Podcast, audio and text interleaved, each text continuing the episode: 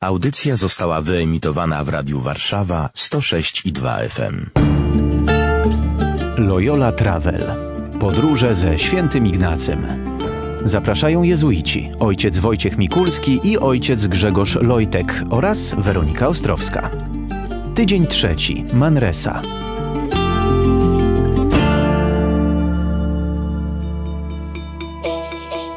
Z opowieści pielgrzyma. Było to tak, jakby mu ktoś mówił w duszy: Jak będziesz mógł znosić takie życie przez 70 lat, które masz przeżyć? Ale on, czując, że ta myśl pochodzi od nieprzyjaciela, odpowiadał na nią wewnętrznie z wielką mocą: O nędzniku, czy możesz mi obiecać choćby jedną godzinę życia? I tak zwyciężył tę pokusę i odzyskał spokój.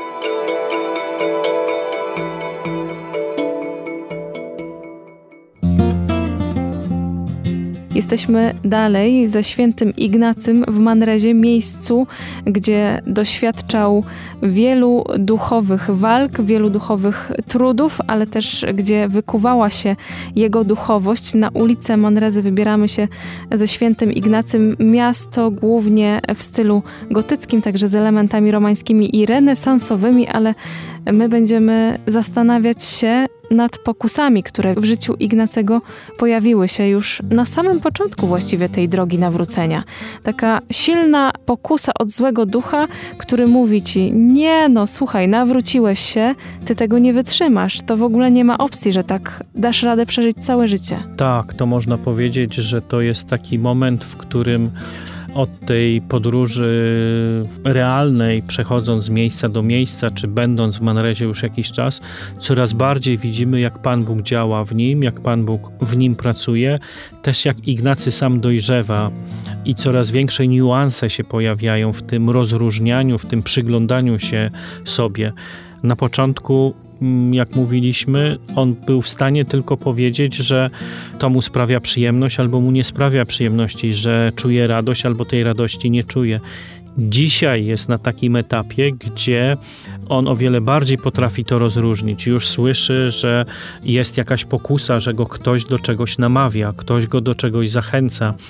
Mało tego, że te zachęty wcale nie idą w tę stronę, w którą on by chciał pójść, czy którą sobie wybrał. Czyli są to pokusy, które go mają odciągnąć od Pana Boga. Czyli on widzi, że bardzo mocno, bardzo tak doświadczalnie widzi, jak bardzo człowiek jest narażony na pokusy. No i właśnie, myślę, że warto zatrzymać się nad tymi pokusami, bo Pokusy to są propozycje, które są nam stawiane.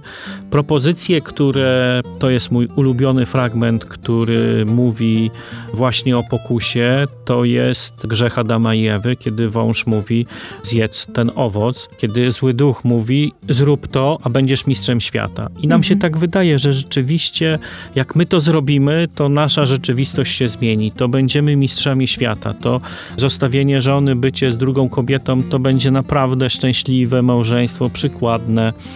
Jeśli ja ukradnę to, to naprawdę będę bogaty, już nie będę miał żadnych problemów.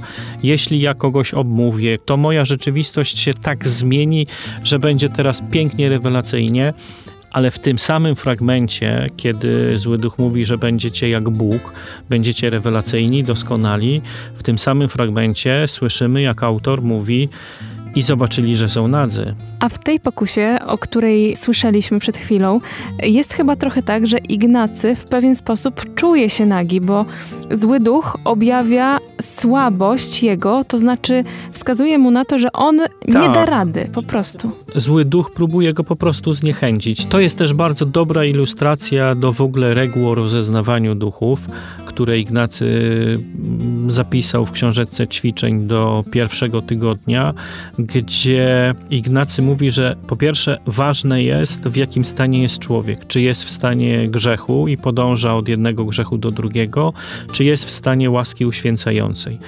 Ignacy w tym momencie był w stanie łaski uświęcającej, czyli podążał od dobrego ku lepszemu. Ignacy mówi, że w takich sytuacjach, jeżeli podążam w sytuacji od dobrego ku lepszemu, to zły duch próbuje mnie zniechęcić. Próbuje mi pokazać całe mnóstwo różnych przeszkód, że nie dam rady, że nie poradzę sobie, nie mogę. Natomiast dobry duch próbuje mnie umocnić na tej drodze, próbuje zachęcić do wytrwania. I to jest piękna ilustracja z życia wzięta, można powiedzieć, którą Ignacy później zapisał w regułach.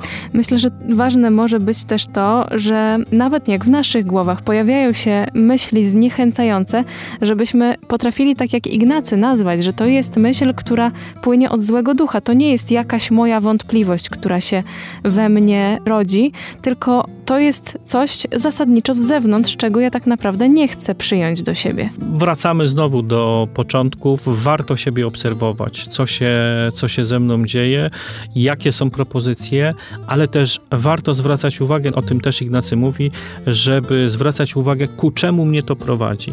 Czy to mnie prowadzi do Pana Boga, do jedności z Nim, do większej zażyłości, do otwartości, czy raczej mnie to odciąga od Pana Boga? Czy to są propozycje, które mają stanąć na drodze do Pana Boga? I jak znajdować, ojcze, siłę do tej walki z pokusami? Bo czasami są takie momenty, że tych pokus pojawia się tak dużo, że ktoś może sobie powiedzieć: Nie, ja już nie dam rady.